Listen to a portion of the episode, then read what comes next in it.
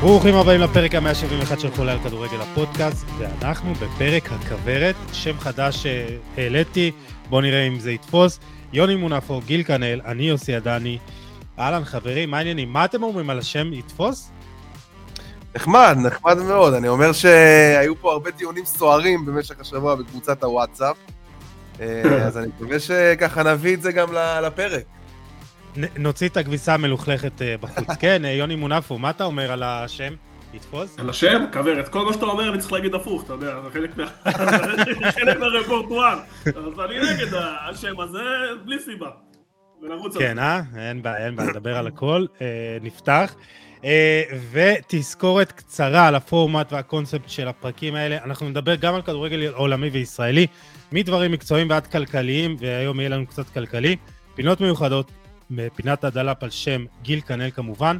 לכל פינה כזאת תהיה דקה אחת בלבד, בנוסף יהיו לנו בכל פרק כחמישה נושאים מרכזיים, שעל כל נושא נקדיש בין חמש לעשר דקות, לא נחפור יתר על המידה, ובכדי לעמוד בזמנים יהיה לנו פה שעון עצר, ששמתי הפעם אה, צליל שונה, מקווה שיתפוס. אה, וזהו, אה, בואו נתחיל אה, בפרק, אה, גיל קנאל, פינת הפרגון, אתה זוכר? להתחיל בטוב, אז קדימה, דקה שלך. אז אנחנו מתחילים בטוב, ואני חייב להגיד שאני מאוד מאוד רוצה לפרגן לברק אברמוב ויוסי אבוקסיס, ובעצם כל מי שאחראי על המעטפת המקצועית בבית"ר ירושלים. אני לא יודע בדיוק מי מקבל את ההחלטות בכל מה שקשור לרכש, זאת אומרת מי מביא את הרכש, איזה מערך סקאוטינג יש, אין איזשהו ניהול מקצועי, אני משער שזה בעיקר ברק אברמוב ויוסי אבוקסיס, אבל וכפיר אדרי. וכפיר אדרי, כן, נכון. מרגיש לי אבל שמאחורי מאחורי כל החתמה בחלון העברות הזה, באמת יש מחשבה, הביאו שחקנים, או שעוד לא ראינו אותם, כן, אבל לפחות לפי נתוני פתיחה, יש להם נתוני פתיחה טובים, זה בלם ששיחק העונה הרבה משחקים בליגה הרוסית, אם זה המגן שסיכם אתמול, ש... שגם שחק בקבוצת צמרת בסלובניה, ואני ראיתי נתונים שלו והוא נראה די טוב, השוער, עכשיו אנחנו רואים על, אני קם בבוקר ורואה שעוד חלוץ הולך לחתום, אז מרגיש לי שיש חשיבה מאחורי הדברים בבית"ר ירושלים, כמובן שאתה יודע, אין, אין ערובה להצלחה, אבל זה נראה, זה נראה טוב, זה נראה שברק אברמוב משקיע ורוצה לחזק את הקבוצה, ושואף גבוה, ואני מאוד אוהב את זה, וכשמגיעה מילה טובה, מגיעה מילה טובה, ברק אברמוב בא לבית"ר ירושלים, הוא שם כסף בבית"ר ירושלים, זאת אומרת, הוא שם את ה-שמונה עשרה מיליון שקל האלה, איך שהוא הגיע, ועוד ועוד ועוד כספים, אז כן, הוא לא מושלם, כמו כל בעלים בכדורגל הישראלי, אבל באמת, מה שנראה עד עכשיו בבית"ר ירושלים, זה נראה, זה נראה טוב, זה נראה טוב. ושהחזיר את הגביע. יש לכם סיבות לאופטימיות. כן, וש... אבל שהחזיר את הגביע לבני יהודה, אבל זהו, uh, כן, uh, חבר'ה, uh, לעמוד בזמנים, דקה שלך, יוני מונפו, צא לדרך. אני אקח אותך דווקא לליגה הלאומית, לבני יהודה, ולילד בשם קלוד לואיס, שמהרגע שהוא עלה uh, לשחק בקבוצת הבוגרת של בני יהודה, הוא מרשים מאוד, הוא כובש שערים, הילד...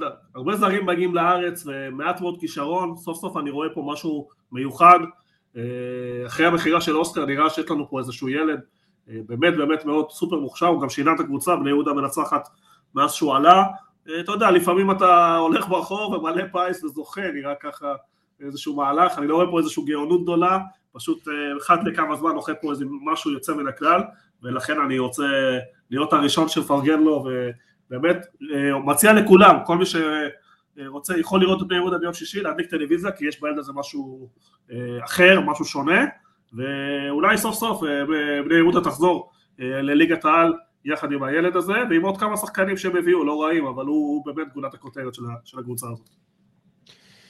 טוב, עמדת בול דקה, ואני אשאר בליגה הלאומית. הקהל של הפועל פתח תקווה, תקשיבו, זה משהו מיוחד, גילוי נאות, יש לי שם הרבה אנשים קרובים אליי, ואני מאוד רוצה שהם יעלו ליגה, אבל צריך להיות אובייקטיבי, והקהל שלהם זה אחד הקהלים הגדולים בישראל, מבחינת כמות, קבוצה חמישית, שישית בארץ, לדרבי, לדרבי בליגה, חמשת אלפים צופים הביאו, תצוגת עידוד מדהימה. במשחק האחרון מול עירונית דבריה בחוץ, באצטדיון באפולה, הגיעו אלף אוהדים, ובדבריה עצרו את המחייה, לא רצו למכור להם יותר, הם דחפו את הקבוצה, ניצחון מדהים, ואחרי זה באמת, אחרי הניצחון הזה, מקום שני בטבלה, ליגת העל תשמח לקהל כזה, קהל גדול, גדול וצבעוני, שבא לעודד ו- ו- ובאמת נותן תצוגות מופלאות. אני בהחלט רוצה שהם יעלו ליגה, מגיע להם וגם מגיע לקהל, אז שפו. Uh, טוב, התחלנו בטוב, uh, צריך קצת uh, להוציא עצבים, אז uh, גיל קנל, לך על זה. פינת uh, מה עצבן אותי. אוקיי, okay, אז מה שעצבן אותי השבוע זה קרקס הפועל תל אביב. לא יכול להיות ש... מחתימים שחקן, מביאים שחקן זר לארץ, את הרוויה אליץ', שחקן בן עשרים ושתיים, מהליגה השנייה בקרואטיה, שאני מלכתחילה לא הבנתי למה הם חושבים שהוא יכול לעזור להם. אוקיי, אבל הבאתם אותו, ורק אז חושבים, האם אפשר לרשום אותו, או שנביא עוד זרים. עכשיו, אני מבין שהיה את חילופי המאמנים, זאת אומרת, הוא הגיע כנראה בתפר הזה שבין דראפיץ' לחיים, לחיים סילבס, אבל לא הגיוני שהפולטב, וזה לא פעם ראשונה, היא מביאה שחקנים לארץ, והיא לא תמיד תשתמש בהם, זאת אומרת, באדם, ילד מקרואטיה מגיע לפה עכשיו, מתחילים להשאיל אותו, מתחילים להשאיל אותו, אומרים לו, לא, לא יודעים מה יהיה איתך, הוא מתאם מתאמן עם הקבוצה, בסוף השאילו אותו לראשון לציון, כי הביאו את זובס, ו... זאת אומרת, זה, התנהל... זה התנהלות שהיא שכונה, זה התנהלות שהיא לא ראויה, זה מגעיל אותי, זה יחס ש... לא יכול להיות שקבוצה בליגת העל מביאה, מעניקה יחס כזה לשחקן, בטח שחקן זר, והדברים האלה בעיניי, בסוף הם יפגעו בהפועל תל אביב, כי בסוף שחקנים יבינו, שההתנהלות במועדון הזה, לפחות כרגע, אני לא יודע מה עם, ה- עם האמריקאים, כשהאמריקאים יגיעו והכל יעבור, אבל כרגע, זה שכונה, זה פשוט שכונה. זהו. מסכים איתך. אה, יוני, מה עצבן אותך? שבוע עצבן אותי יוסי עדני, לא, אבל ברצינות, מה שעצבן אותי השבוע זה השופטים, שופטים בליגת העל היו מחזור חלש מאוד, אבל מי שהתעלה על כולם היה גל לוי אתמול, הפועל ירושלים סכנין, עשה טעויות קשות, הצהוב השני לרביבו זה פשוט שערוריה, בקושי יש שם מגע וגם יש מגע, ראינו במונדיאל רק ארבעה אדומים, אתה בא מוציא אדום, גומר קבוצה ששולטת במשחק, עושה קצת יותר טוב בקרב על הפלייאוף, הוא היה מבועל, גם לא רק הטעויות, הוא היה מבועל, הכוונים שלטו בו, עשו בו מה שהוא רוצה, ואחר כך זה גורר ים של, של תגובות, זיו אריה השתולל ברעיון, ואחר כך איגוד השופטים תוקף את זיו אריה, ויוצר בלגן שכל המהות, כל השורש של הבעיה זה חוסר מקצועיות של השופט, הוא באמת היה מזעזע, אני, אני נותן לחשוב שכן היה פנדל לזכות סכנין, אבל אם היה פנדל סכנין, דקה תשעים היה אירוע מאוד מאוד דומה, ששחקן סכנין נוגע בשתי ידיים, על גובה הכתף, אז אתה יודע, גם הוא לא אחיד בשיפוט, באמת זה היה נראה לא טוב, נראה מזעזע, וחבל שזה השופטים שלנו, כי באמת חוץ משניים שלושה, רמת השופטים בארץ לא טובה, ורואים את זה כמעט בכל משחק. טוב, אז אני, אני אמשיך אותך, קודם כל חייב לציין שאנחנו לא מתאמים מה כל אחד בוחר, אבל גם אותי עצבן הכרטיס האדום אתמול, והצהוב השני, וזה באמת שיפוט מזעזע, אבל מה שיותר עצבן אותי זה הרעיון של זיו אריה אחרי המשחק, ו, וגם היחס שלו לשדר הקווים גל לפלר, מעבר לטון המתנשא וחוסר הסבלנות שלו בתשובות, שזה באמת כבר נמאס, מה שהוא אמר אחר כך, לא רוצים אותנו למעלה, נו באמת, באמת, אני, אני, אני מבין את ה, את ה, את הכעס על השופטים, וגם אני בתור מישהו שבאמת כרגע ב, בליגה ב', זה, זה נורא קשה, זה נורא קשה לי שהרדיש, אבל תחושת הקיפוח הזאת והמסכנות של, טוב, מי באמת, יש איזו קונספירציה טל שלא רוצים את הפועל ירושלים בפלייאוף העליון, אבל צריך להפסיק עם תחושת הקיפוח, הקבוצה של זיו אריה, הקבוצה שלך לא משחקת טוב כבר, קבוצה, כבר תקופה ארוכה, היא לא ניצחה מאז פגרת המונדיאל, חמישה טקו וארבעה הפסדים, ורק חמישה שערים באותם משחקים, היא השיגה ניצחון רק אחד, רק באחד בעשרה משחקים האחרונים בליגה, אז לא זיו אריה, השופטים לא אשמים, גם לך יש חלק, קצת, קצת צניות לא תזיק, וזהו, חברים, בואו נעבור למנה העיקרית של הפרק, כמו שאמרתי, נושאים מרכזיים בפרק, לכל נושא נקדיש בין חמש עד עשר דקות, ואם אתם צריכים הערכת זמן, בבקשו, בואו נשתדל לעמוד בזמנים. עכשיו, הנושא הראשון בפרק זה כמובן המעבר המרכזי של דיה סבא למכבי חיפה, ועל פי פרסומים הוא דחה הצעה גבוהה יותר של מכבי תל אביב. במכבי חיפה הוא אמור להרוויח כ-ארבע מאות וחמישים אלף יורו, לעומת שש מאות שהוא הרוויח במכבי תל אביב. הייתה לו הצעה מאנקרגוצ'ו בטורקיה מאוד יפה, וגם מאיחוד האמירויות של למעלה ממיליון אירו. אז לפני שניגע במקצועי, גם לפן הכלכלי היה פה שיקול האם לחזור לישראל, ויוני, נתחיל איתך בתור הפרשן הכלכלי. היה פה שיקול כלכלי שבסופו של דבר היה שווה לו לחזור גם לישראל. טוב, קודם כל אני חושב שהשיקול שהכריע הוא שיקול המשפחתי. הוא היה חצי שנה בטורקיה בלי המשפחה, הוא לא צירף את המשפחה, הקבוצה שהוא היה בה, זה אזור שהוא חשב ש... שאין מספיק בתי ספר טובים לילדים, והוא השאיר את המשפחה בארץ, והגעגועים הביאו אותו לפה. הסיבה שהוא הגיע לפה לדעתי זה כי הוא מילא ארבע שנות עם ניתוק תושבות מישראל, והוא יכול לחזור בלי שמס הכנסה ידפוק לו על הדלת על הכספים שהוא הרוויח בחו"ל, ולפחות בקטע הזה יש לו שקט נפשי שהוא משהו הרוויח שלו, ולאף אחד לא יגע לו בכסף הזה. צריך לזכור עוד משהו קטן, ששתי הקבוצות הציעו לו סעיף שחרור, הוא לא סתם שם סעיף שחרור לדוביי, כי זה משהו מכוון, כלומר הוא יבוא לפה, יעשה חצי שנה, יוותר על סכום לחצי שנה, וכנראה כשהזרים יתפנו באבו דאבי, ובזכות השם שלו, הוא כן שם מוכר שהמשפחה שלו תחיה, ובסופו של דבר הוא שחקן משחק שעתיים, שלוש באימון, ויש לו עוד עשר שעות להיות עם המשפחה, אני חושב שהוא רוצה להיות עם הילדים, הוא באמת עשה מספיק בשביל עצמו, וחצי שנה גם, אולי סוף סוף יהיה לו תואר ראשון בקריירה. אם אתה מייחס לכל השיקולים האלה ביחד, וזה שהוא גדל בתור אוהד מכבי חיפה, וכל הכפר שלו אוהד מכבי חיפה, אז הבחירה בסך הכל הגיונית, בסוף זו בחירה אישית שלו. גם יש את הנושא של הגזענות שאני חייב לגעת בו, שבן דוד שלו התייחס לזה, הקהל של מכבי תל אביב פישל בגדול ביחס שלו לרדי בסוף, ואם אם, אם אתה, אם אתה מאמין בקרמה ומאמין בדברים, אז הוא קיבל עכשיו את העונש שלו, כי, כי מעבר לזה שהוא בחר מכבי חיפה, יש לו בשורה ששחקן מעדיף את מכבי חיפה על מכבי תל אביב, וזה נוקאוט לא קטן בתחום העברות. ו... גם תודעתי אתה אומר, גם, גם תודעתי, וגם, כן, גם תודעתי, וגם מקצועי, כי בסוף, אני חושב שדיה סבא שחקן שחסר מאוד במכבי תל אביב, הוא נגיע למכבי תל אביב, ואני אסביר גם לשם אז למה, אבל הוא גם יכול להוסיף המון המון המון למכבי חיפה, כי הוא בסופו של דבר יכול לשחק כמעט בכל העמדות ההתקפה, הוא יכול להיות גיבוי לשרי, הוא יכול להיות גיבוי להצילי, הוא יכול להיות גיבוי גם לפיירו חלוץ תשע, אולי בהרכב אופטימלי, זה לא הרכב שהם היו צריכים, אבל uh, אני חושב שזה בול בינגו, כי הוא גם פוגע בהתחזקות של היריבה העיקרית שלה, על התואר. Uh, גיל, אז כל הזמן אנחנו מדברים על המושג הזה שובר שוויון, דיה סבא שובר שוויון? חד משמעית, אני חושב שאנשים לא, uh, לא מבינים כל כך איזה שחקן מגיע פה לליגת העל. זאת אומרת... יש לציין, יש לציין שאתה ממקימי ההשטג דיה סבא לנבחרת, כן. נכון, אני ניהלתי קמפיין, קמפיין. קמפיין מאוד מאוד עקבי בחצי שנה האחרונה, כי באמת עצבן אותי, עזוב, עזוב אפילו את הקטע של הנבחרת, עצבן אותי שהשחקן הזה באמת הרגיש לי שהוא לא זוכה כאן להערכה, לא יודעים מה הוא עושה בטורקיה, ואני סתם, אתה יודע, אפילו משיטוט בטוויטר, מלכתוב את השם שלו אפילו בטוויטר בחיפוש, אני רואה כאילו כמה אוהדים בטורקיה, לא רק של סיב הספור, דבר איתך גם על האוהדים של הקבוצות הגדולות, של פנרבחצ'ה, של בשיקטש, קוראים לו מסי הערבי, זאת אומרת, זה, זה, זה חד...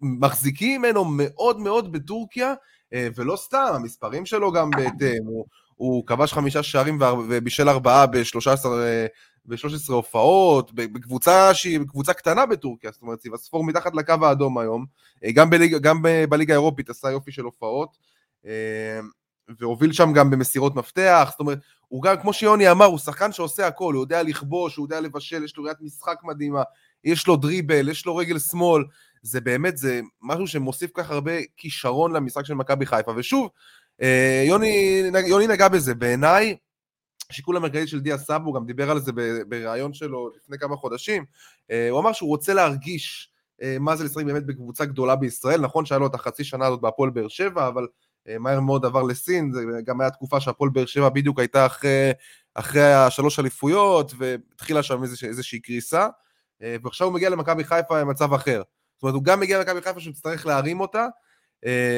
אבל הוא לדעתי העריך שבמכבי חיפה הסיכוי שלו לזכות באליפות פשוט יותר גבוה ממכבי תל אביב, וכמו שיוני אמר, סיכוי מאוד מאוד גבוה שאתה יודע, שהוא יעשה פה חצי שנה, ייקח אליפות, ויחזור לאיחוד האמירויות, כי זה בסוף מה שהוא רוצה, זה, זה המקום שהוא רוצה לחיות בו, אבל תשמע, זה, אם, בוא נגיד שאם היה מגיע לפה, אם היה מגיע לפה זר בנתונים של דיה סבא, אנשים מאוד תופסים את הראש, היו אומרים, מה יש לו לחפש פה? נגיד סתם, שרון שרי, שרון שרי הגיע באופן יחסי, אחרי מספרים דומים בטורקיה, לצורך העניין, אוקיי? אז אתה מבין שדיה סבא זה שחקן פה שהוא וואחד שעובר שוויון, ואני מקווה מאוד שהוא לא יוציא אותי ליצן אחרי כל הקמפיין הזה של החצית שנה.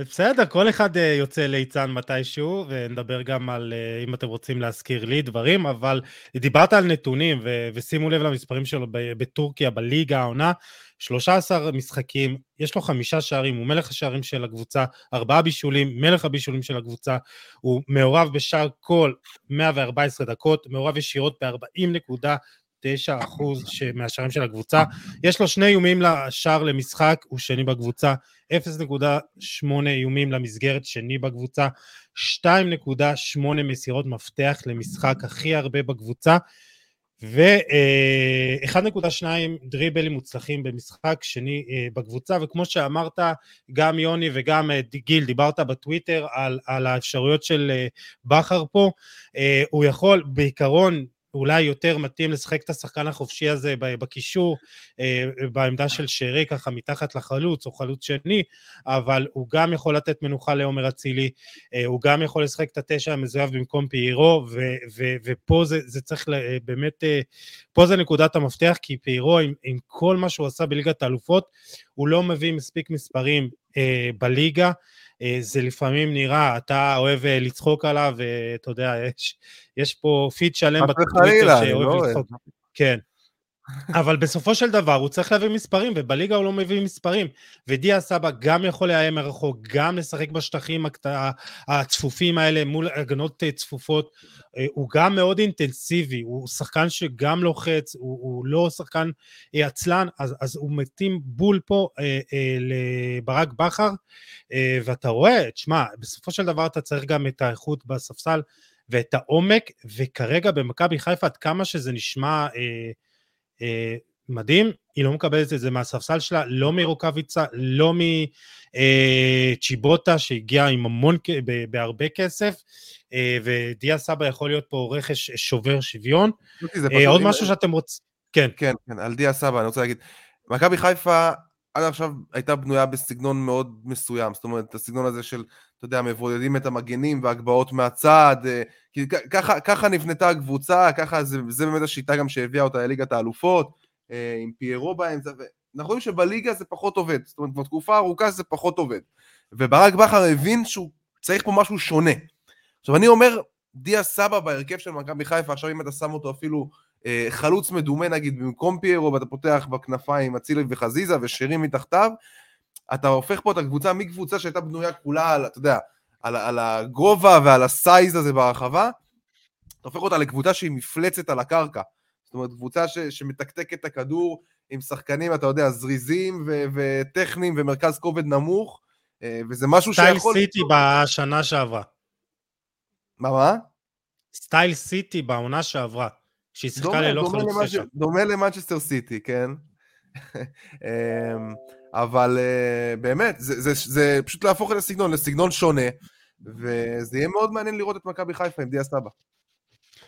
יוני, משהו להוסיף על חיפה, על דיה סבא? כן, אני חושב שגם ראינו ירידה מאוד גדולה בחיפה, ברמת הרצון, בחודש וחצי האחרונים, אני חושב שאחרי הפגרה, היה לי ויכוח תמיד ארוך לפני הפגרה, אני אמרתי תמיד שמכבי תל אביב צריכה את הפגרה בחיפה, הפגרה לא תבוא לה טוב, כי תבוא נפילת נתח, וראינו שכל החודש האחרון שחקנים שעשו כל כך הרבה בשנתיים וחצי האחרונות, עסוקים בחוזים, ואני חושב שבחלק הזה של סבא הוא נתן בו זריקת מרץ אדירה לקבוצה, לשאיפות של הקבוצה, לשאיפות של הקהל, ולחבר שוב, לתת איזשהו מאמץ אחרון, כי אני תמיד טוען שלקבוצות יש תוקף, ונראה שהחבורה הזאת, שעשתה כל כך הרבה, שתי אליפויות, ליגת אלופות, באמת מרשימה, זה נראה כאילו זה עומד להיגמר שם, הדרייב שם עומד להיגמר, ופה יש איזו זריקת מרץ שיכולה באמת להסתיים באליפות שלישית, אני שוב אומר, יש שם הרבה שחקנים שרוצים לצאת, אם זה דולב, אם זה המופני, שלדעתי מאה אחוז יוצא סוף שנה, אם זה הזרים שכבר יש להם הצעות יותר גבוהות, ופה דיה סבא פה,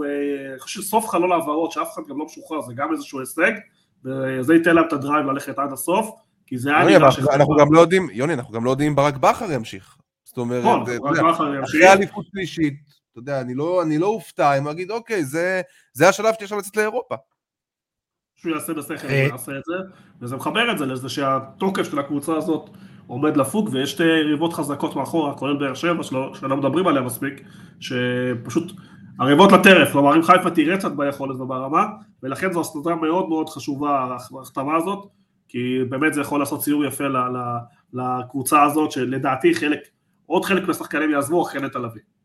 טוב, אז היום אנחנו נדבר גם על הפועל באר שבע, לפני שנדבר עליה, אנחנו נעבור למכבי תל אביב, שבעצם מפסידה את סבא לחיפה, וכמו שאמרתם, יש לזה אולי אפקט תודעתי, ותוכנית המגירה שלה, על פי פרסומים, מנסים להנחית שני שחקנים מאולימפיאקוס, עם פרופיל מאוד גבוה, וזה מאוד מעניין, כי אלו באמת זרים ש... פחות אנחנו רואים אותם מגיעים לישראל, אבל, אבל הם מאוד מעניינים, והראשון, ואולי מי שבאמת יותר רציני, או יותר יש לו סיכויים להגיע, הוא הגיבו קמרה, שחקן כנף גיני בן עשרים ואחת של אולימפיאקוס כאמור. קודם כל אני ממליץ לכם לקרוא את הפרופיל הנהדר שכתבו עליו אבירן גרין ורועי ויינברג באתר ספורט חמש, קמרה הוא בעיקרון עשר, אבל הוא יכול לשחק גם כחלוץ שני ואפילו כמספר שמונה, הוא דריבליסט בחסד וגם מייצר מצבים אה, לחברים. אה, עבורי הוא יותר כזה, אה, מזכיר לי את, אה, כמו שמישהו מכם אמר, את אה, אוסקר גלוך כזה, או עוד, אה, בוא נגיד ככה, אה, פרפגו יגון, אבל באמת שחקן שמאוד יכול לעזור למכבי תל אביב, וראינו את זה במשחק האחרון שלה, שהיא מאוד התקשתה לייצר את זה, והשחקן השני הוא קונרד דה לה פואנטה, השחקן כנף אמריקאי בן עשרים ואחת, נולד בארצות הברית, אבל בעצם גדל בברסה בבלמסיה, יש לו גם שלוש הופעות בארצות הברית, הוא שאל בעונה שעברה למרסיי מאולימפיאקוס, והעונה הוא חזר ליוון, לא קיבל הרבה הזדמנויות, פה זה שחקן טיפה שונה, מה זה? לדעתי הפוך, מרסיי קנו אותו והשאילו אותו לאולימפיאקוס, הפוך. כן, כן, כן, כן, כן, כן, תודה על התיקון, והוא יכול לשחק בשני הכנפיים, רגל ימין, הוא מעדיף בשמאל, מהיר, יש לו דריבל טוב, ויוני, אני אתחיל איתך, כי אחת הבעיות של מכבי תל אביב שחזרנו עליה, גם שאתה אומר, שחסרה לה מהירות, ואני חושב שדווקא דה לה פואנטה יכול לפתור לה יותר באספקט הזה.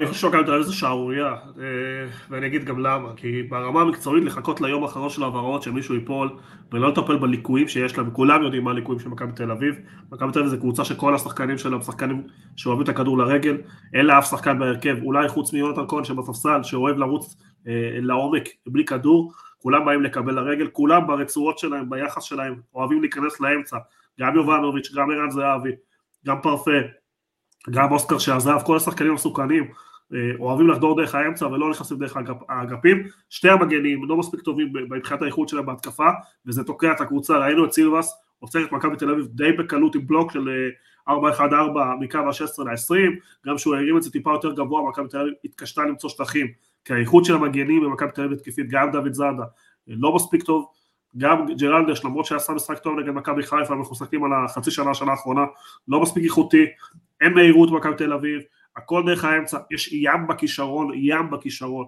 זהבי, יובנוביץ', באמת, שחקנים ברמה גבוהה, אבל אם אתה לא פותח את המשחק ולא מרווח, אין מספיק שטח להביא את ה... ובסופו של דבר, כל הפער הזה בצמרת, זה יום אחד שהכדור הזה לא נכנס, תקו פה, תקו שם, ונוצא ארבע של שש, והסיבה העיקרית זה כי קישור חסר שם שחקנים שירווחו את המשחק, שיהיו מסוכנים דרך האגפים, ושעוריה, שמועדון תקציב כזה גדול, עם אנשים כל כך רציניים שמנהלים אותו, עושים את התאוריות האלה.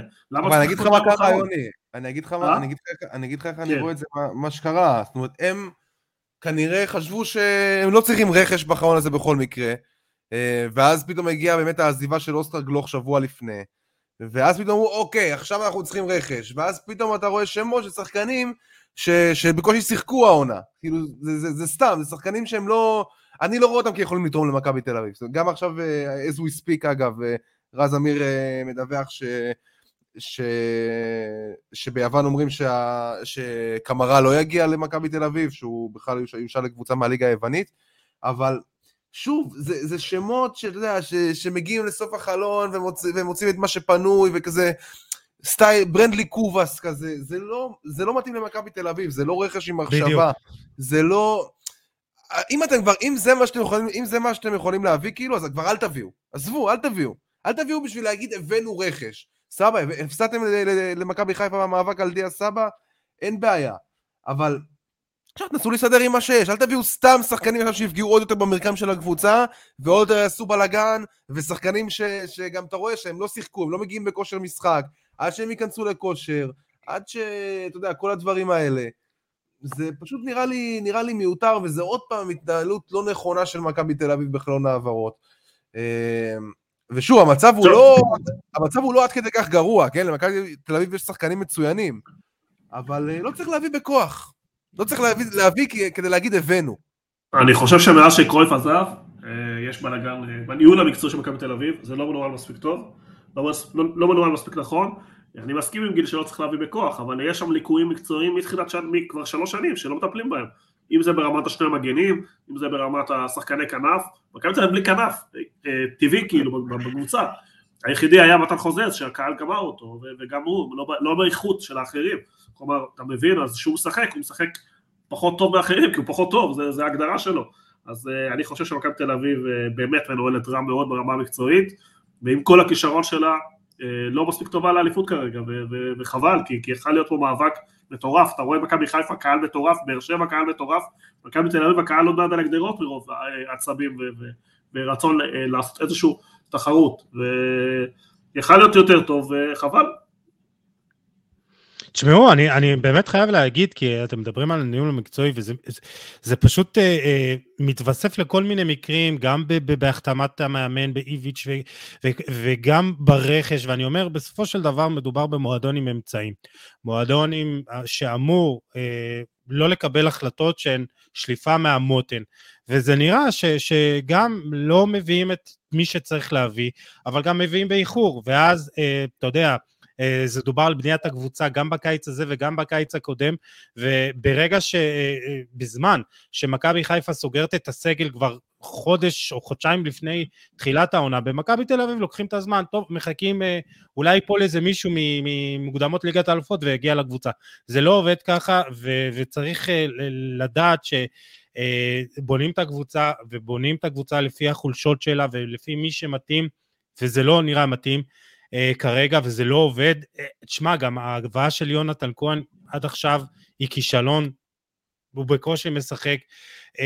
יוני, הזכרת את המגינים, ובאמת חוץ מדוד זאדה, מי יכול להיות שם? אולי סבורית, סבבה, אבל אולי היה שווה להשאיר את רוי רביבו, אני לא יודע, אולי שווה לתת לדור תורג'מן עוד דקות. Uh, באמת, זה דברים, אה, עוד דבר שמאוד uh, מעניין אותי uh, להגיד, זה, לא יודע אם רציתי להגיד את זה, טוב, אני אשמור את זה לאחר כך לפינת הדלאפ שלי, uh, אבל באמת במכבי תל אביב לא, uh, הניהול המקצועי פה דורש איזה uh, שיפור, uh, וקשה לי לראות אותה במצב הזה, וכמו שאמרת גיל, אם uh, באמת uh, היא לא מביאה את השחקנים, את uh, קמרה ודלה פואנטה, אני לא רואה אותה מדביקה את מכבי חיפה במרוץ הזה. אתם קצת מגזימים, חבר'ה. אני חושב שמכבי תל אביב עוד לא אמרה את המילה האחרונה, זאת אומרת, רק לפני שבוע היא פירקה את מכבי חיפה שלוש אפס, כן, אנחנו עוד לא יודעים איך מכבי חיפה תראה עם דיה סבא. עם אוסקר גלוך. נכון, עם אוסקר גלוך. כן, הוא חסר להם בצורה מטורפת, זאת אומרת, ראו את זה גם, כן, נזכרתי, אתה צודק, זה היה עם אוסקר גלוך, ונגד הפועל תל אביב בלי אוסקר גלוך, תשמע, זה מדהים, איך הילד הזה, כאילו, עוד לא בן תשע עשרה, הפך קבוצה, כאילו, מועדון פאר פה, להיות כל כך תלוי בו, בצורה אבסולוטית, זאת אומרת, נגד הפועל תל אביב, אין לי ספק שנגיד, בדרבי, מכבי תל אביב מנצחת עם אוסקר גלוך משחק, אין לי ספק בזה בכלל. היה לה בדיוק חסר את השחקן מהסוג הזה שיפרוץ את, ה, את, המערך של, את המערך המתבצר של סילבס, וכן, יהיה לה קשה, יהיה לה קשה, אבל היא עוד לא אמרה את המילה האחרונה. יוני, מילה האחרונה שלך? בנושא? מכבי תל אביב? כן. כן, אני רוצה להגיד שחוץ מה... הבלגן המקצועי לבוגרים, אני גם רואה הידרדרות גדולה במחלקת נוער, שהייתה טופלה הרבה יותר טוב. רואים מכבי תל אביב במרכז, אזור מרכז, שבע, ארבע, חמש, ובנוער, זה דברים שלא הורגלנו אליהם, וגם ראים חוץ מגלוך שיש פחות איכות בשחקנים שעולים, או קושי של האיכות שיש לעלות לבוגרים, אנחנו לא ראינו חוץ מאוסקר בשלוש ארבע שנים האחרונות אף שחקן של מכבי תל אביב עולה לבוגרים, כלומר בעיה על בעיה, גם בבוגרים לא, לא מביאים תארים, וגם בנוער רואים איזושהי הידרדרות מאז שקרויף הלך, ומשהו ברמה הניהולית, מדברים הרבה האוהדים על יצחקי, אני לא בטוח שיצחקי זה בעל הסמכות העיקרית, הוא נראה כמו יועץ ולא כמו מישהו בסמכות, וכל הקשר הזה בין קנדה לישראל לא עובד מספיק טוב, וההחלטות לא מספיק טובות, וחבל, כי יש שם מספיק כישרון ומספיק שחקנים בגרמה גבוהה שכן לעשות דברים, והיה פה ניהול אחר עם קרויף, וחבל שזה נעלם וזה הלך לאיבוד, אבל זה היה בעיה של מכבי תל אביב, אין מה לעשות. Uh, טוב, בואו נתקדם לצלע השלישית במאבק האליפות, ואני חייב להגיד ש... אולי, אולי מפתיע אותי שהפועל באר שבע ככה קרובה, אולי זה נובע מקצת מהתקופה פחות אה, אה, טובה של מכבי חיפה, מהאיבוד נקודות. אה, הפועל באר שבע מחתימה את החלוץ הפולני אה, פטריק אה, קלימלה, לשלוש עונות אה, וחצי, סלטי קנתה אותו לפני שלוש שנים בארבעה מיליון אירו, הוא לא כל כך הצליח שם, בעונה האחרונה בניו יורק רדבולס מה-אם אל אס, הוא כבש חמישה שערים ובישל שלושה נוספים ב-עשרים ושמונה מחזורים, יש לו עוד שער בגביע, אבל שימו לב, גיל, אקס ג'י, אני חייב להכניס את זה, הוא היה אמור לכבוש ארבע נקודה תשע שערים יותר, ובעונה שלפני כן הוא כבש שמונה שערים ב-שלושים משחקים, והוא היה אמור לכבוש ארבע נקודה שבעים ואחת שערים יותר. גיל, דעתך על הרכש הזה, והאם הוא, הוא, הוא ייתן מספרים פה? יש לי דעתך.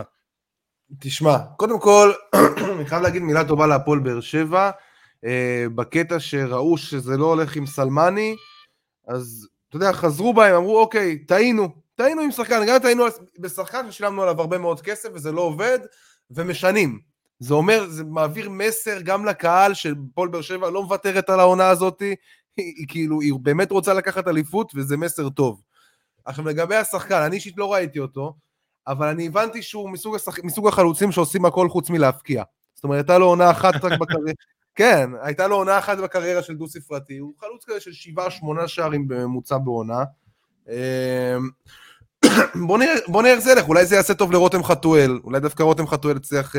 אתה יודע, לפני שטחים ככה לרותם חתואל, לבוא יותר מאחורה, אבל בכלל, הפועל באר שבע, לא מדברים עליה מספיק, ויש שם, אני חושב שמעל הכל, יש שם מאמן, יש שם את יניב ברדה, שאני מודה, נגיד, שבשנה שעברה, היה לי מוזר הקטע שאלונה החליטה להמשיך איתו באופן קבוע כמאמן, אתה יודע, למרות הגבי, אמרתי, אני לא אוהב את הקטע שמורידים מנהל מקצועי להיות מאמן, אבל כנראה שזה לא, זה לא המקרה, במקרה של יניב ברדה, כי הוא באמת מאמן טוב, אנחנו יודעים שהוא סיים בהצטיינות את קורס הפרו, הוא מבין כדורגל ברמה גבוהה, אנחנו רואים את זה על הפועל באר שבע, שאתה רואה שיש לה סגנון, זאת אומרת, היא לוחצת, היא... גם האלתורים שלו, והוא סבל מהמון פציעות, מהמון, ממכת פציעות מאוד מאוד גדולה, והצליח לאלתר, ופתאום ישגיב יחזקאל מגן ימני, וכל מיני אלתורים כאלה, תוך כדי תנועה, והוא עושה פשוט עבודה מדהימה בהפועל באר שבע,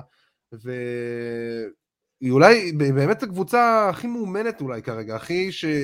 הכי גיבשה לעצמה זהות משלה, ולך תדע, לך תדע מה יהיה עם העונה, חבל מאוד שהם הודחו מהגביע, כי זה תואר שהם צריכים ללכת בו, להגיע בו רחוק, אבל סך הכל, אם אני מסתכל על הרכש של הפועל באר שבע גם, בסדר גמור, נגיד עם אליאס, הם הביאו שחקן ישראלי שהוא נחשב בכיר פה בליגה, עם... שעושה עבודה טובה, פאון נראה מצוין, שפי זה בינגו חוץ מהקפריזות שלו, באמת חוץ, חוץ מסלמני עשו אחלה של רכש שם.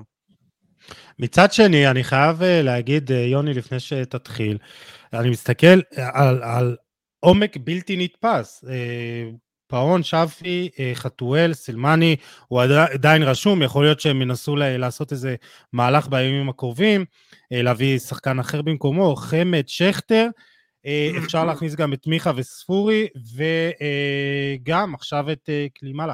זה, זה עומק בלתי נתפס, ואני אומר, אולי אפשר לקבל מהם טיפה יותר, להיראות אולי אחרת. יוני, אתה מסכים? לא, אני חושב שבדבר אחד אני כן מסכים איתך שמי שיותר מדי שחקנים ביותר במספר עמדות, למשל תשע, יש להם ארבעה שחקנים, זה יותר מדי, זה בסוף לא מביא שקט ולא מביא דברים. אבל אני אוהב את הרעב הזה של הפועל באר שבע, את הרצון שלה לזכות בתארים, את המסר שהיא מעבירה. היא קונה גם שחקנים צעירים, היא גם חושבת על העתיד, רק שבוע ראינו שהחתימו את זאי אחמד שדיברנו עליו, על הפועל, אחד השחקנים הכי מוכשרים, הביאו את הבלם, עכשיו בתור בלם רביעי מאיזה, גם בלוריאן שלא הצליח, מביאים שחקנים ולא כולם הצליחו, צריך להבין, בסגל של עשרים וארבעה שחקנים, וזה היה בוויכוח בינינו, אחד עשר יכולים לפתוח, שלושה ארבעה מהספסל, ויש לך עוד שבעה שמונה שלא משחקים, ואם הקבוצה רצה ונמצאת בכושר טוב, אז ה-שש שבע האלה לא יצליחו, ואלה זה פתרון קסטר, כי בסוף, בקבוצה של עשרים ושתיים, רק במקרה הכי טוב, אתה יכול להצליח עם שלוש עשרה ארבע עשרה שחקנים, זה היה הוויכוח הגדול בינינו, הבעיה שלהם שיש להם עמדות שלא הביאו תפוקה, וכמו שגיל אמר, התשע לא תפקד, לא הביאו מספרים, לא היה ביכולת, תומר חמד עם כל הסיפור עם אבא שלו ומה שקרה, גם לא הביאו מספרים, היחידי שם למעלה בהתקפה זה חתואל, שאם תרצה גם ניגע בו, אז עשו חילוף בזר וזר, אז אלונה תוציא מהכיס במקום עשרה מיליון, שנים עשר מיליון, זה החלטה שלה וזה החיים שלה, בסופו של דבר בזה הנזק מתמודד, היה עדיף להצליח עם שחקנים, אבל הביאו הרבה שחקנים, יש הרבה טובים פה שגיל אמר, גם עדן שמיר שלא הזכרת בעונה טובה, גם ספורי היה בעונה טובה עד הפציעה, וכשהוא נפצע נכנס דור מיכה, עכשיו אם ספורי נפצע והוא לא מביא לו מחליף, מי נכנס שם לשחק? מי היה נכנס לשחק כמו ספורי? אז האליפות הייתה בורחת. יש מצב שהפועל באר שבע, הקבוצה, סליחה שאני קוטע אותך, הכי עמוקה, זאת אומרת מבחינת עומק, לאו דווקא איכות, אבל יש לה עומק, יש לה עומק טוב. אני גם חושב שיש לה איכות, יש לה שחקנים איכותיים מאוד, וגם אני אגיד, אני לא רוצה להקדים את הדלאפ, אבל אני חושב שבירוץ הוא חזק על האליפות עד הסוף, ואני כן חושב שיש כישרון, אני גם חושב שברדה שהחמלו לו, ואני כן מחמיא לו, גם עושה טעויות של חוסר ניסיון, כלומר, יש בו גם מחיר מסוים לגידול המאמן, כי בסוף זה יכול להיות שזה יוכל על דברים קטנים, ואין לו את הניסיון שיש לבחר, אין לו את הפסון שיש לבחר, אין לו את הדברים האלה, ויכול להיות שזה ניסיון שקבוצה צריכה לשלם בהתחלה, כדי שזה יתחבר למשהו גדול. אני כן רואה את המועדון הזה, מצליח לעשות הישגים, כמו שהם עשו בפעם הקודמת, ואולי לא שלוש אליפויות, אבל כן, אני רואה את השלד הזה, את הבסיס הזה, את הקבוצה הזאת שנבנית, עושה דברים גדולים בזמן הקרוב.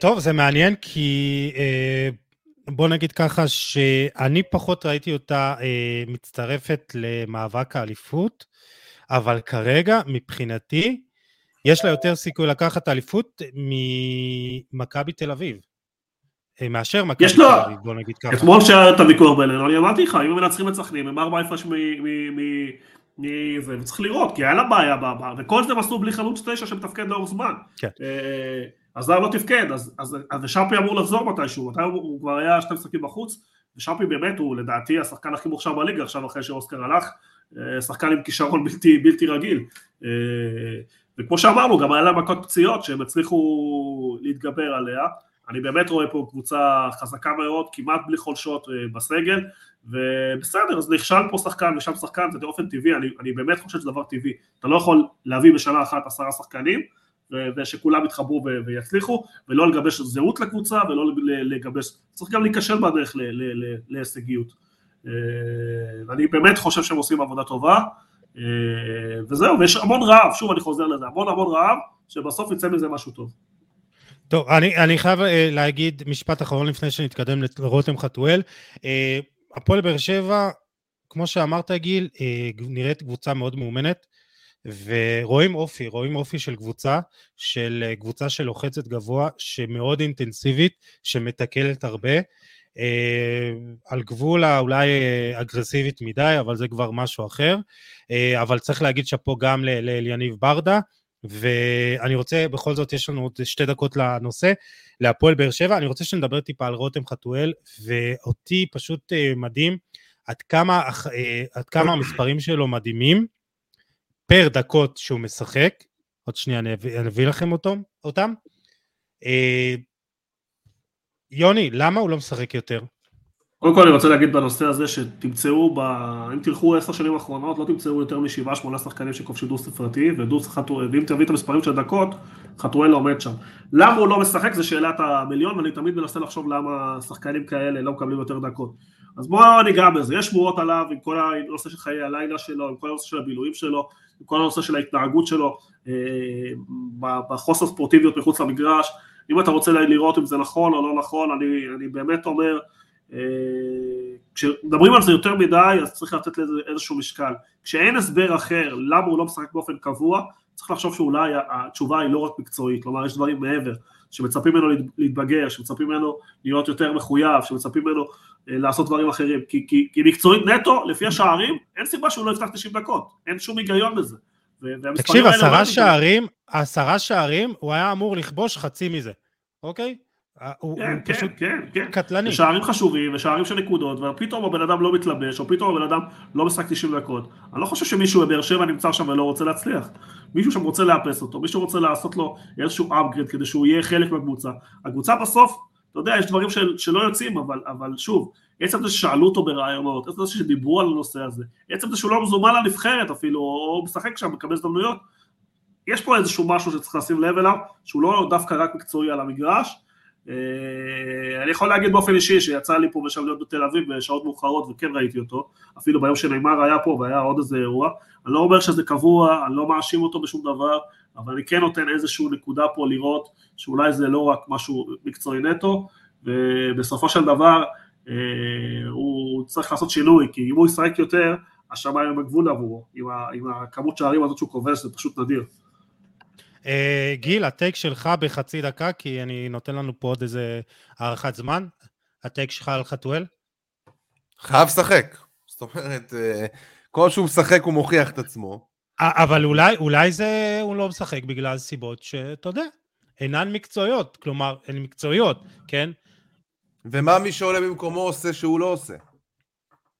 אני רואה אותו, תשמע, אני לא יודע, אני רואה אותו... אני אומר, אולי יניב ברדה לא נותן לו לשחק בגלל הדברים האלה. אני אומר, אנחנו לא יודעים את כל הדברים. אני חושב שדווקא, באמת רק בעניין הזה, זה הטענה היחידה שלי ליניב ברדה, שהוא עוצר את ההתקדמות של הילד הזה, מלפרוץ קדימה, באמת להיות אחד השחקנים הכי טובים בליגת העל, יש לו הכל, זאת אומרת, יש לו גם... הוא גם שחקן כדורגל מעולה, זאת אומרת, אנשים שוכחים בכלל שהוא שחקן כנף, שעשה את ההסבה הזאת להיות חלוץ תשע, כי הוא גם יש לו את החוש הזה ואת המיקום, ואת ה...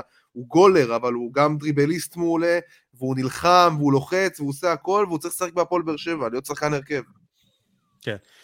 Uh, טוב, זה מאוד מעניין, אני מאוד אוהב אותו, והוא צריך באמת לקבל יותר. Uh, בואו נתקדם, uh, נעבור לחול. Uh, ביקשתם, ריאל ברסה, אז יש לנו פה אייטם משותף לשתי הקבוצות. ברסה פותחת פער של חמש נקודות. איך אתם רואים את המאבק הזה? אני אגיד לכם שבוא נגיד ככה, ברסה מנצלת את חולשתה התקפית של ריאל מדריד, והיא נמצאת בעונה פנטסטית מבחינת משחק ההגנה, וזה בינתיים מספיק לה. גיל, תתחיל אתה.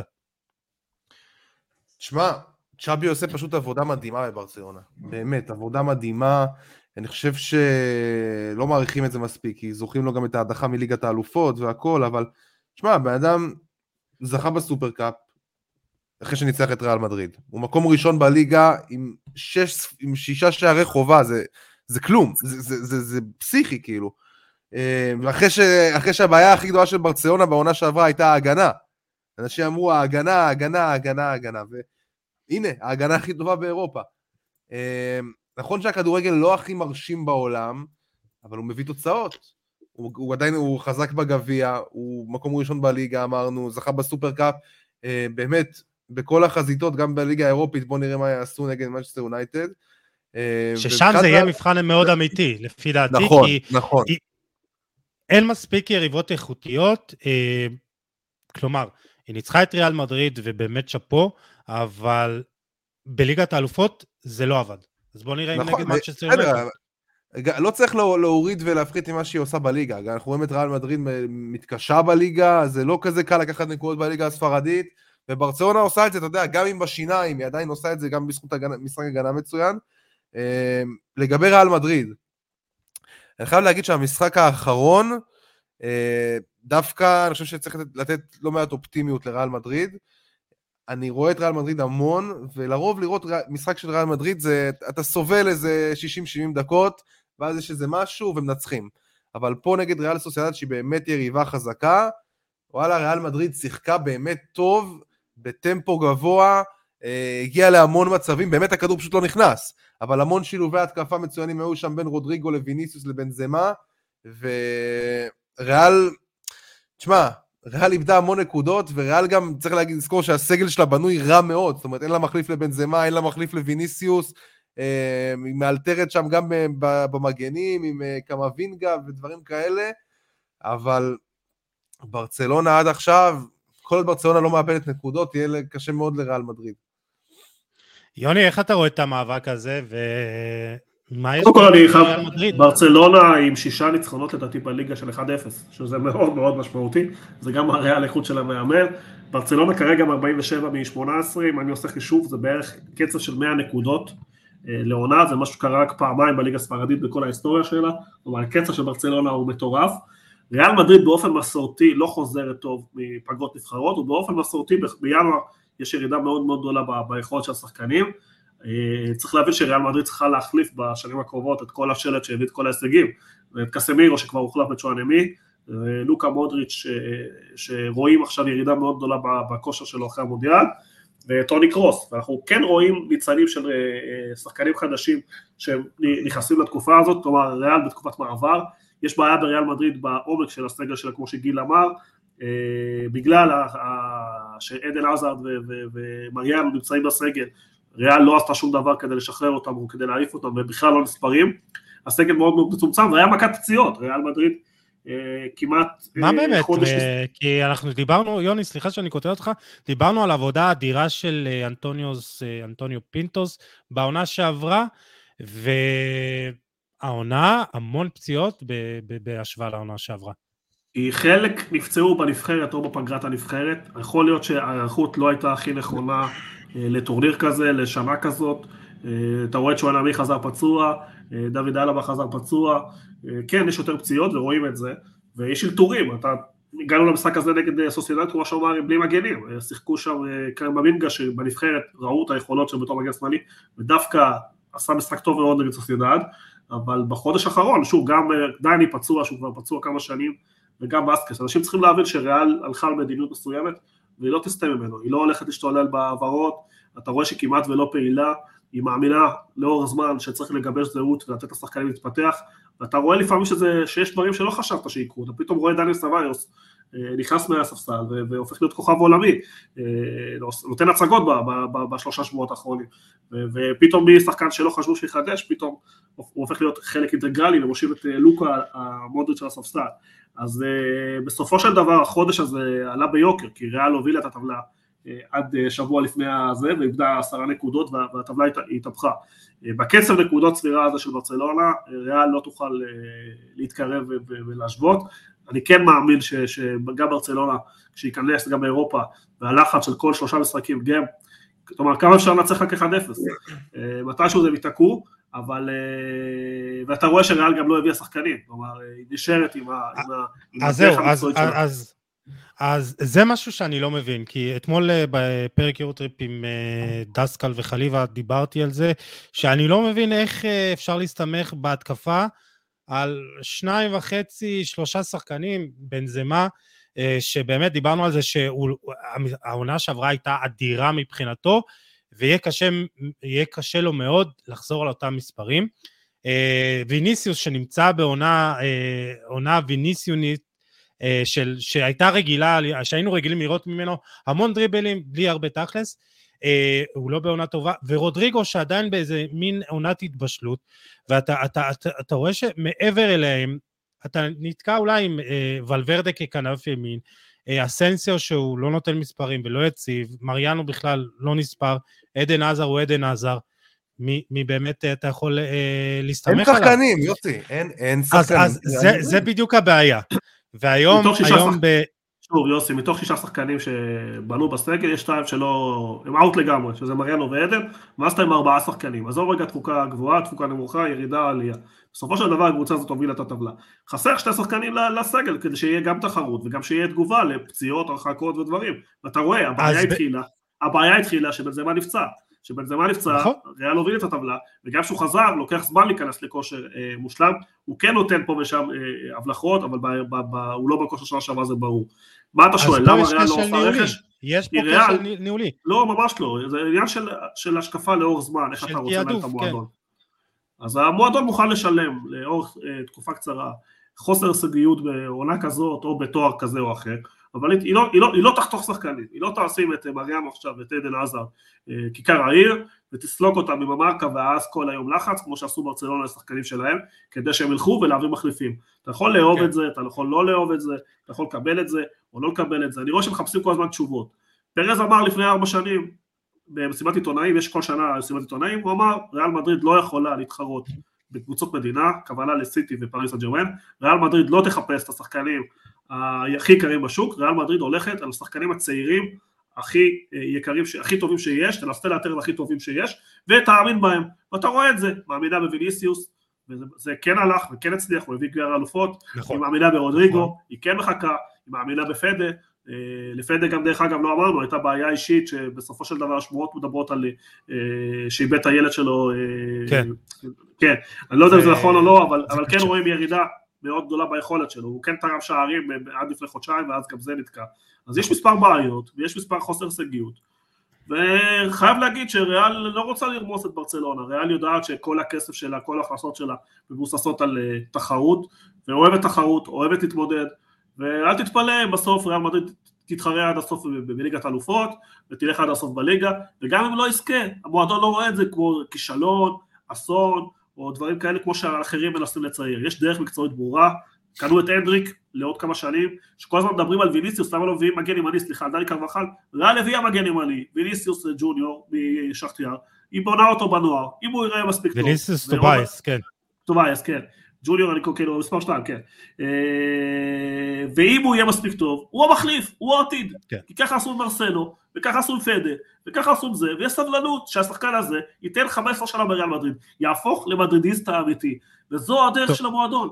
אפשר לבקר את זה, אפשר לא לאהוב את זה, אבל כשפרז הולך לנשיאות, לבחירות, הוא לוקח תשעים אחוז מהקולות. זה קיים בשתי מקומות בעולם, במעלה אדומים יש מישהו שלושים שנה זוכה, ובריאל מדריד פרז מקבל תשעים אחוז מהקולות. זה סוג של טוטליטריות.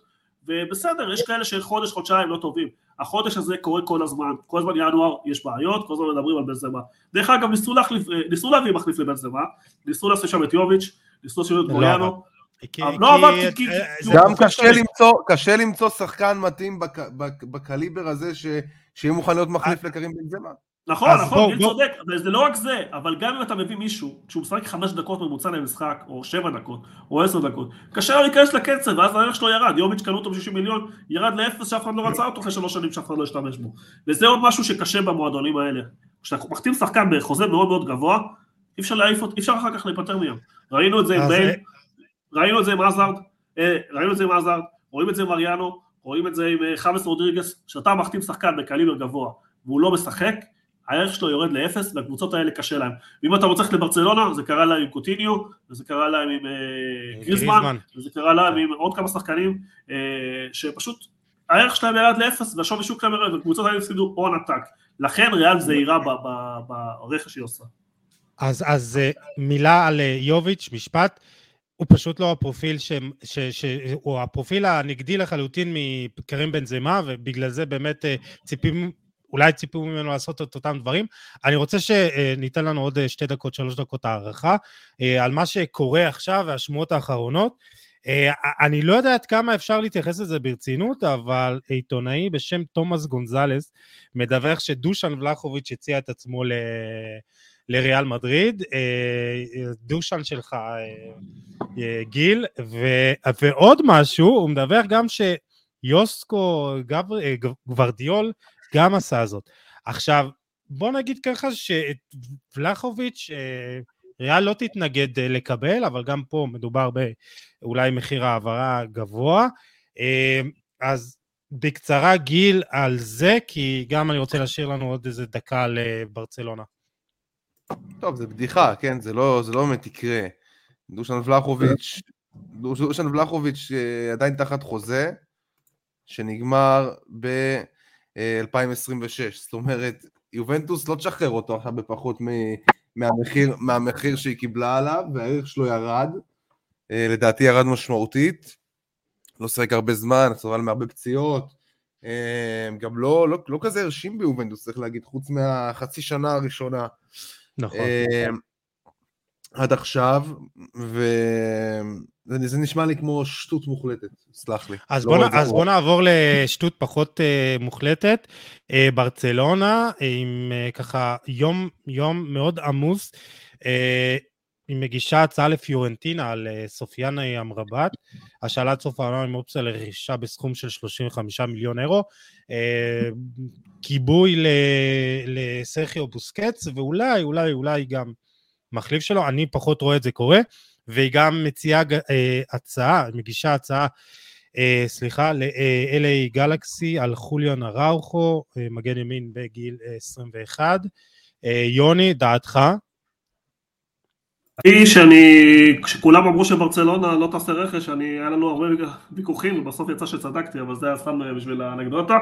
אה, ברצלונה, לגבי מי? לגבי רבט? אה, כן, הם צריכים לחפש, אה, אני, יש הרבה שמועות, הם צריכים לחפש מישהו עבור בוסקט שרוצה לעזוב סוף שנה. אה, הוא כן שם ש... תראה, עסקת השלה, עם אופציית קנייה עסקה מעולה עבורם, כי יבדקו חצי שנה אם הוא כן או לא, ואז יוכלו לקבל החלטה טובה. יש גם שמועות על עוד שחקנים שמסיים חוזה, אם זה פווארד, אם זה גודוגן. אז זהו, פווארד אמור להגיע בקיץ. נכון, נכון, אני מדבר על שחקנים שברצלונה מכוונת, ועל זה שהיא כן מתחזקת, וכן בכיוון טוב. לגבי המגן ימני ראוכו, אני פחות חושב, כי נראה לי שפווארד הוא האופציה המשמעותית. כן, אבל בסופו של דבר, השחקנים האלה שהגיעו הם משלימים, אני לא רואה פה משהו צורך מיידי שברצלונה צריכה להרכב, הם רצים טוב, עושים הישגים טובים, שוב, נכשלו בליגת אלופות, אבל בסך הכל, איפה שהם היו בשלוש שנים האחרונות, ברצלונה חזרה, חייבים להגיד, וחזרה בגדול. טוב, בואו נתקדם לנפולי, נפולי משלטת לה לאליפות היסטורית אחרי שלושים ומשהו שנה, שלוש עשרה נקודות הפרש מאינטר, השנייה, חמש עשרה מלציו, אטלנטה ומילאן, שש עשרה מרומא, אין מצב שמישהו לוקח ממנה, לא, לא, לא בגללה, אלא בגלל, בגלל שהאחרות פשוט לא מספיק טובות, גיל, המומחה לליגה האיטלקית.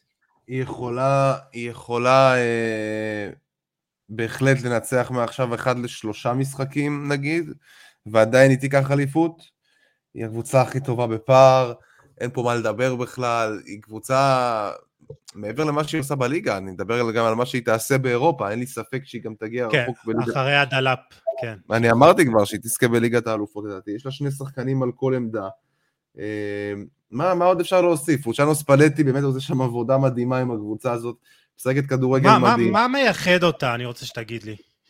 מה עושה אותה כל כך טוב? קודם כל, יש לו עומק בלתי רגיל. דיברנו כבר על זה שיש לו שני שחקנים באותה רמה על כל עמדה, זאת אומרת, ג'ובני סימאוני נכנס, נותן גול ניצחון, וחייל חלוץ מחליט לויקטור, ועוד איזה גול, וואו.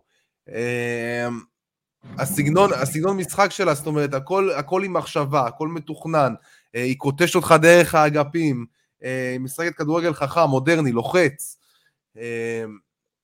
זהו, פשוט קבוצה מדהימה. כיף, כיף לראות.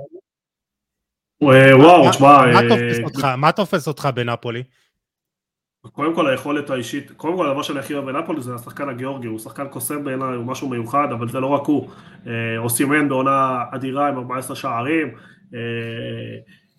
אבל שוב, כמו שאמר גיל, יש הרבה שחקנים שתורמים, אם זה לוזאנו, אם זה סימאונה, אם זה פוליטאנו, באמת, הרבה שחקנים שמפקיעים, מה שתופס אותי זה כמות השחקנים שהם הביאו הקיץ והשתלבו כל כך מהר ורצו, כלומר, הם החליפו גם את מרכז ההגנה, חשבו שקולובלי הלך, הביאו את הקוריאני, אני חושב, קים מינג'ה, כן, קים מינג'ה, באמת, רכש מדויק, רכש מדויק, וסליחה שאני עוצר אותך יוני, אבל באמת, אחד הדברים הכי, הכי טובים בנאפולי, ושספלטי עושה בצורה הכי טובה, זה היכולת לשלב בין היכולות האישיות של השחקנים, ליכולת הקבוצתית, הוא נותן להם גם את החופש לשחק, אתה יודע, את ה, את ה, להביא את הטלנט שבהם, אבל גם לא על חשבון הדברים הקבוצתיים, זה מדהים בעיניי.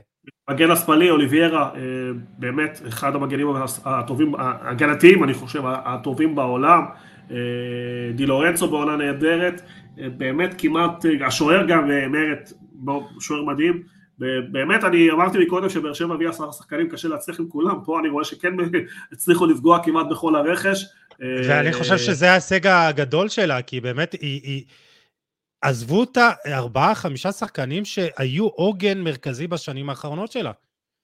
כן, כן, כן, בדיוק מה שהנקודה שניסיתי אה, לעלות, ש, ש, שהכל התחבר להם בצורה מטורפת. אה, זה, אני לא רואה כמו גיל את נאפולי הולכת עד הסוף, וגם זה לא יהיה אסון אם הם יותחו רבע גמר, חצי גמר. אני כן חושב שבחינת יכולת, הם יכולים לעשות דברים גם ב, ב, באירופה. צריך לזכור שגם שרוב השחקנים הם צעירים, אתה לא רואה פה אה, אף שחקן ש...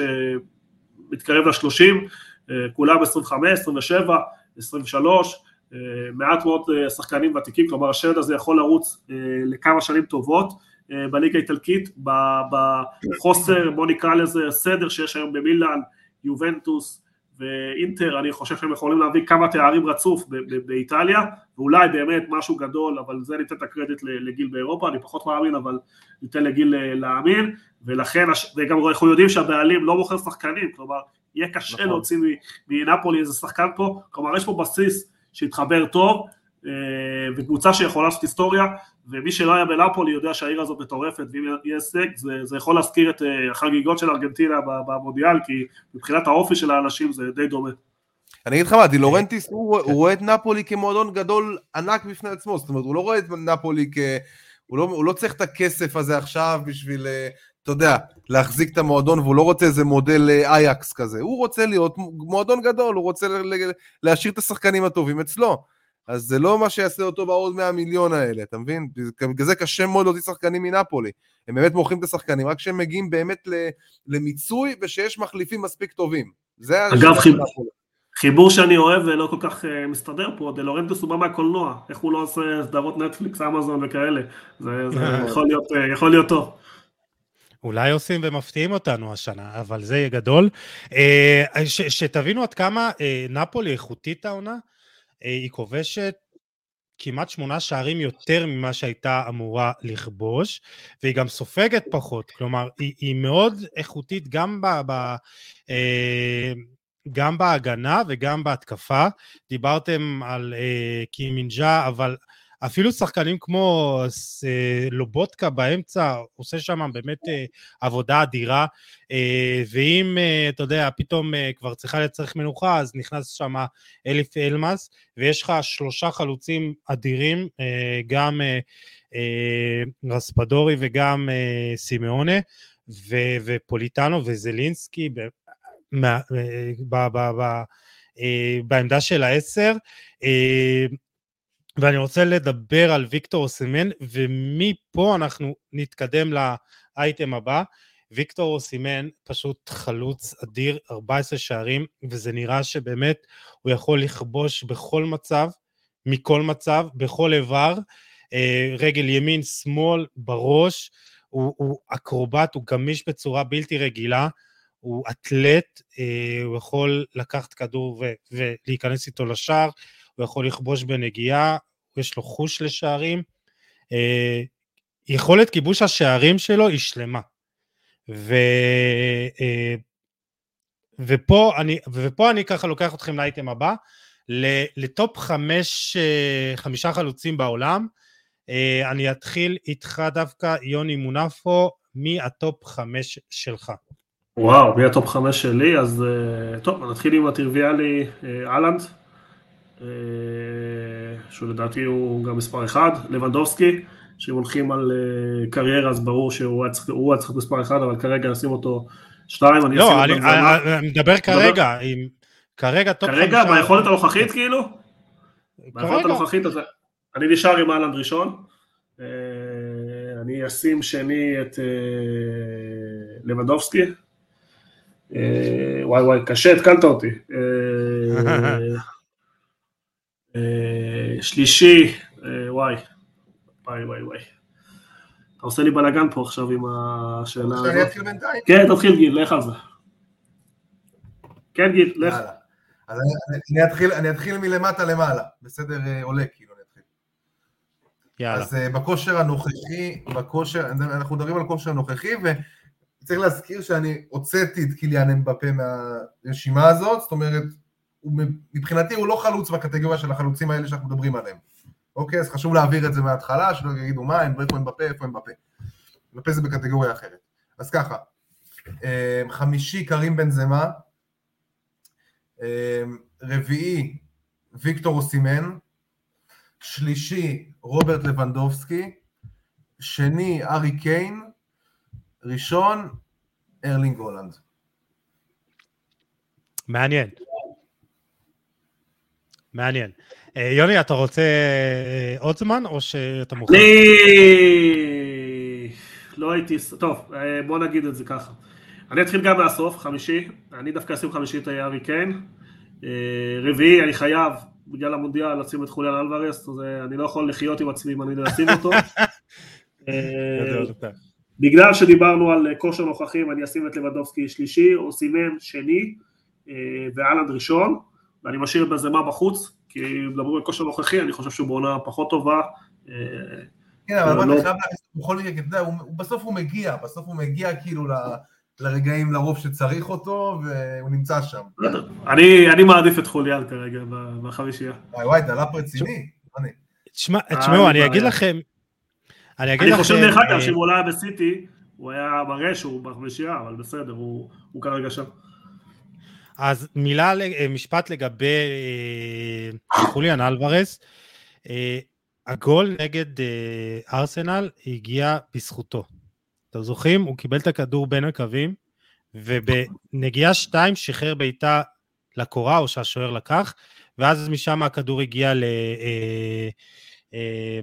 לנייתן אקה, וזה פשוט הראה גם את היכולות שלו, לשחק החלוץ השני כזה, כי, כי פפ משחק איתו הרבה כמין ארבע ארבע שתיים או ארבע אחת אחת, מתחת להולנד, חלוץ אדיר, אבל עדיין אני לא מכניס אותו בטופ חמש, אני דווקא כן החלטתי לשים את אמבפה פה ברשימה, וגם אני אלך ככה מהסוף להתחלה, הארי קיין, חושב שהוא בעונה אדירה, כרגע יותר מבחינת כיבוש שערים, חמישה עשר שערים, שישה עשר שערים, שני אחרי הולנד, דווקא מבחינת הבישולים, יש לו רק בישול אחד, יש לו שישה עשר שערים, אבל, אבל כל מהלך שלו בבילדאפ של טוטנהאם הוא שם, זה לא משנה אם הוא לא נותן את הבישול האחרון, הוא פשוט שם, הוא טכני ברמות אדירות, ואני מאוד מקווה בשבילו, שאם הוא חותם על הארכת חוזה בטוטנהאם, אז הוא, הוא, הוא, הוא יזכה בתואר, כי מגיע לו, ואם לא, אז הוא פשוט עושה טעות, שפשוט ילך לביירן מינכן ויהיה לו הרבה יותר קל. רוברט לבנדובסקי כרגע אצלי במקום הרביעי, כי אני חושב שעדיין הוא בעונה טובה, אבל יש טובים ממנו. קיליאן אמבפה, שמתי אותו שלישי, ואני כן חושב שהוא, פשוט ראינו אותו במונדיאל, כמה הוא יכול לעשות שערים מכלום, וכמה הוא מחליט שהוא רוצה לעשות שער, אז הוא עושה, וגם אם הוא שמונים דקות במשחק גרוע, אז הוא, הוא נותן את הצמת שלו, וכמעט מנצח לך גמר מונדיאל, ואני שם במקום השני את ויקטור אוסימן, כרגע בכושר הנוכחי שלו, בהשפעה שלו על הקבוצה, הוא, הוא פשוט שני, שני, שני להולנד, אמרתי לכם, הוא כובש מכל מצב, מכל מקום, בכל איבר, וכמו שהבנתם, הולנד אצלי במקום הראשון, אני לא חושב שיש משהו שיכול, שמישהו יכול להגיד שכרגע הוא לא יכול לצאת טוב בעולם, עשרים וחמישה שערים, אה, בעונה הראשונה שלו, בפרמייר ליג, וגם כשהוא כביכול באיזה משבר, ולא כובש שני ש, ש, אה, משחק וחצי, או כמה דקות, אה, מס, מספיקות לו, אה, שש עשרה נגיעות בכדור, והוא כובש שלושה, שלושה מארבעה אה, מצבים, ובשבילי זה, ה... זה הטופ חמש. טוב, נתקדם שתי פינות וחצי אולי, פינת הדלאפ על שמך גיל קנל, יש לך דקה אחת לדלאפ, קדימה. טוב, הדלאפ שלי זה אחלה חיים סילבס שבעולם. חיים סילבס נוטים לשים אותו בשורה אחת עם ה... מה, ש... מה שנוהגים לכנות המימרים, מעגל המאמרים. כן. כן, המימרים והקורצקי, מעגל המאמנים הבלתי נגמר הזה, אבל האמת היא שהאיש הזה הוא אחלה מאמן כדורגל שבעולם, הוא מאמן כדורגל ראוי, אולי קצת אפור, אתה יודע, כן, אבל בסוף, אני חושב שהפועל תל אביב, זה בדיוק מה שהייתה צריכה, מאמן כמו סילבס, שיבוא, יצליח לייצב את ההגנה, יעמיד את הקבוצה הזאת כמו שצריך, כמובן שבדרבי לא צריך שתת מוטיבציה והכל, אבל עדיין, מוטיבציה לבד זה לא מספיק, זאת אומרת, אם הם לא היו עומדים כמו שצריך וסוגרים את מכבי תל אביב, אז הם נראו כמו קבוצה. הם נראו כמו קבוצה, והם גם היו קרובים לנצח את המשחק הזה.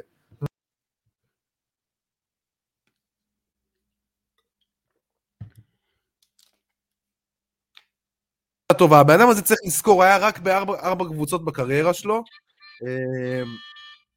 בתור מאמן, ועשה בהם הישגים יפים, אז אחלה סילבס, תעריכו אותו. מעולה. יוני, דקה שלך.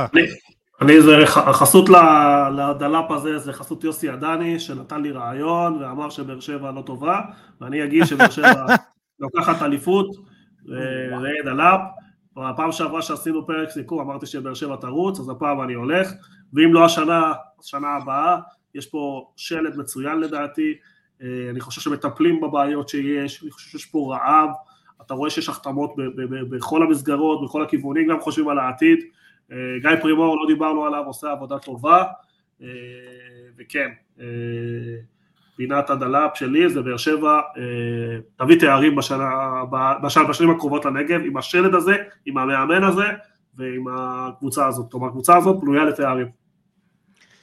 יפה, טוב, אז דלאפ שלי, דן ביטון, הוא אחד השחקנים המוכשרים ביותר בליגת העל, ואנדררייטד רציני. גיל, אני רוצה להזכיר לך, שבראיון עם ולדימיר איביץ', דן ביטון היה אולי השחקן שהוא הכי רצה, והוא לא הצליח להביא, הוא לא יכל להביא, או לא יצליח. ואז הוא הגיע ומחק אותו. זהו, שאני לא מבין, כאילו, אני אומר, בוא נמחק אותו העונה, ולמה הוא לא שיחק? הוא אחד השחקנים... אין, איביץ', מה שהוא רואה באותו רגע, מה שהוא רואה באותו רגע, זה מה שהוא עושה. אין אצלו, אני מעריך את השחקן יותר, פחות, על סמך דעות מוקדמות, הוא מה שהוא רואה, כנראה הוא ראה בדן ביטון, משהו שלא מתאים למכבי. מת להיות זבוב שם במתקן האימונים בקריית שלום, לבדוק מה באמת היה שם, ובכל מקרה, אני חושב שהוא ישדרג את בית"ר ירושלים, הוא ככה בית"ר רוצה מאוד אותו, ואני חושב שהוא גם החוליה חסרה בקישור, כי אני מאוד אוהב את בר כהן, אבל אני חושב שדן ביטון הוא שחקן שהוא יכול לתת יותר איכות, אחלה שחקן, וגם יכול לסחוב קבוצה למקום באירופה לפחות. כן, יוני, מה, רצית להגיד משהו? לא, לא רציתי, אבל אני יכול להגיד משהו שפספסנו בפרק הזה, זה לדבר על קנסלו שעובר לביירן מינכן, אני רוצה לחבר את זה דווקא לחתואל שדיברנו עליו קודם, ולעשות פה איזושהי נקודה.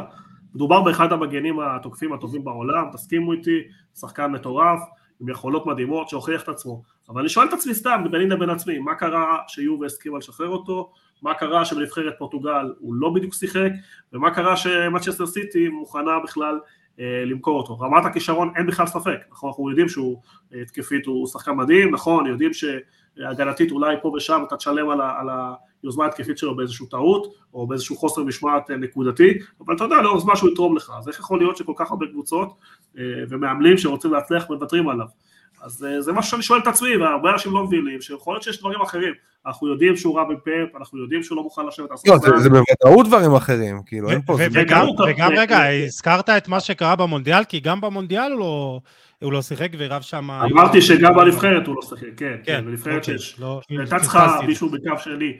אז יש כנראה דברים שאנחנו לא יודעים עד הסוף, ומתגלים אחר כך, אני חושב שזו העברה מטורפת לביירן מינכן, וביירן מינכן הוא לא יוכל לצייץ יותר מדי, כי זו קבוצה מאוד מגובשת ומאוד מסוכנת, וגם צריך להבין שיש שחקנים שלא יכולים לשבת על הספסל, וזה אחד הדברים שקשה לפעמים, הם שחקנים שלא מוכנים בכלל לשבת על הספסל, אז אם אני מחבר ועושה קלוז'ר לזה, זה גם העברה הכי גדולה באירופה לדעתי, השנה אם זה, זה, זה קורה, וגם מחבר את זה טיפה לסיפור של חתואל, שלפעמים אולי יש דברים מעבר למה שאנחנו רואים על קרדש. בהחלט. טוב, אנחנו עוברים לפינה הבאה, פינת לתת בחזרה, זה ככה בכל שבוע אנחנו בוחרים מטרה, עמותה שאנחנו רוצים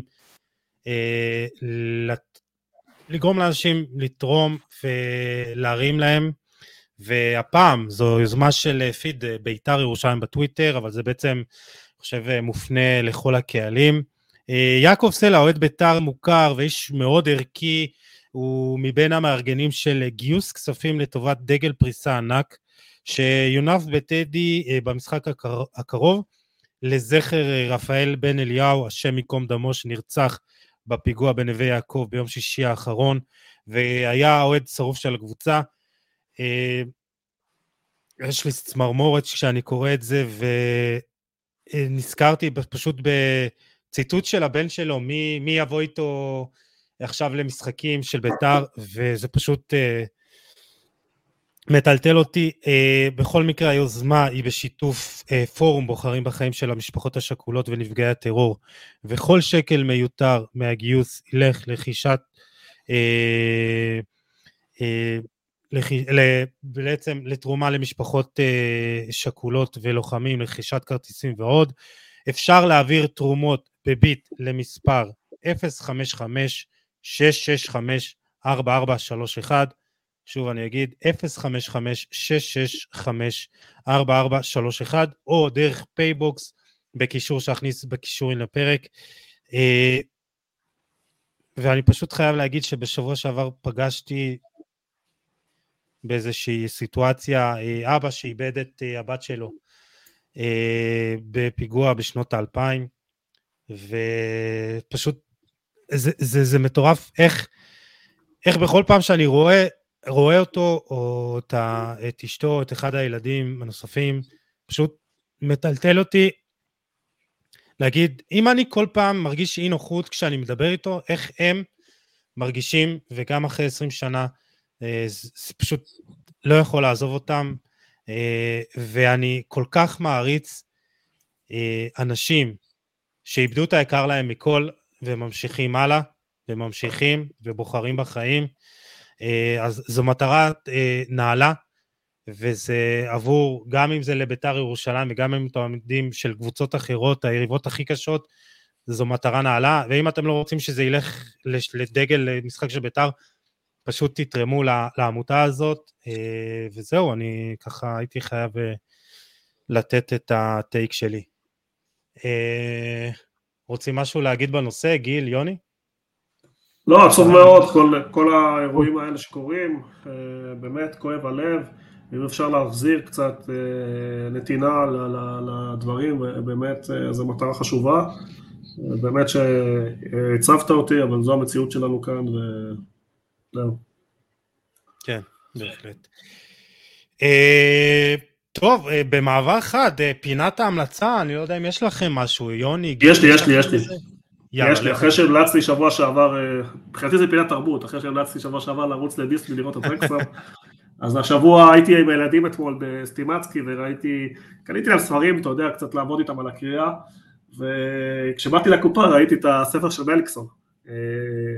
שמעתי על המלצות, והספקתי אתמול, לא קראתי הרבה, כי בכל זאת היה בצהריים, אז קצת ספר מצחיק, שנון, הוא מסתכל שם את הקריירה, באמת מומלץ, לא סיימתי אותו, אני רק בהתחלה שלו, אבל באמת קראתי וצחקתי, אישיות מאוד מאוד מיוחדת, אז עם הפרק הזה התחלנו עם סימן של, קצת לדבר על באר שבע, שלא מדברים עליה מספיק, קצת לדבר על היכולת המקצועית שלה, אז קצת נסיים גם איתם, דמות מאוד מיוחדת, אהובה, מצחיקה, באמת שווה לקרוא את הספר הזה, וקצת להוסיף לתרבות, גם לתמוך בתרבות הישראלית, וגם ליהנות וללמוד על הקריירה של האישיות המיוחדת הזאת. תשמע, הוא כל כך חפר על זה בטוויטר, שבאמת חייב לקרוא את הספר ולקחת אותו, ולמרות שהוא לא עונה לי להודעות וזה, ומאוד רציתי שהוא יגיע לפודקאסט, אז קיבל פה פרסום בחינם. ראית, מאור? אנחנו, אין לנו פה, ואני לא מוריד את זה בעריכה. אז בהחלט זה שווה. תשמע, הוא כל כך שנון, התגובות שלו באינסטגרם, ועכשיו הוא בטוויטר, זה באמת אפשר גם לעקוב אחריו. ככה גם על הסגנון של הספר. מה זה? ככה גם הסגנון של הספר. דחקות, אתה אומר. כן, צחוקים, דחקות, וגם סיפורים מרגשים, יש גם קטע עם אבא שלו, אבל בסדר, נשאיר משהו לספר. גיל, תוספת שלך, משהו שאתה רוצה להגיד, המלצה, משהו שלא אמרת בפרק? המלצה? לא, זה נראה כדורגל בראש שלי, אני דבר איתי משהו בספורט, דבר איתי משהו בספורט, יוני הוא האיש תרבות שלנו. אתה לרגע היית רובן עובד. אתם זוכרים את הקטע עם סגיב פרידמן ששאל אותו מה היה המקצוע של יוחנן הסנדלר? אתם זוכרים את זה? רגע קל. כן, לגמרי. בכל מקרה, גיל קנאל, יוני מונפו, תקשיבו, אני ממש נהניתי, אני לא יודע מה איתכם. מקווה שגם אתם נהניתם כמונו. אנחנו סבלנו. אנחנו סבלנו, אבל לא הרגשתי שאנחנו רבים מספיק, אז נעבור לוואטסאפ לריב עוד קצת. יוני, אני מקווה שאנחנו בסדר. בכל מקרה, תודה רבה לכם. ותודה לכם, מאזינים ומאזינות שהייתם איתנו, מוזמנים לשתף את האג ולהאיר עינינו. כמו שאמרתי לכם בפרק הקודם, זה קונספט עדיין, וככה מאוד שאנחנו רוצים לדעת מה דעתכם, אז אם יש לכם הערות, השגות, דברים לשיפור, תגידו לנו. ניפגש בפרק הבא עם עוד תוכן מעניין ואיכותי, תשמרו על עצמכם, יאללה, ביי.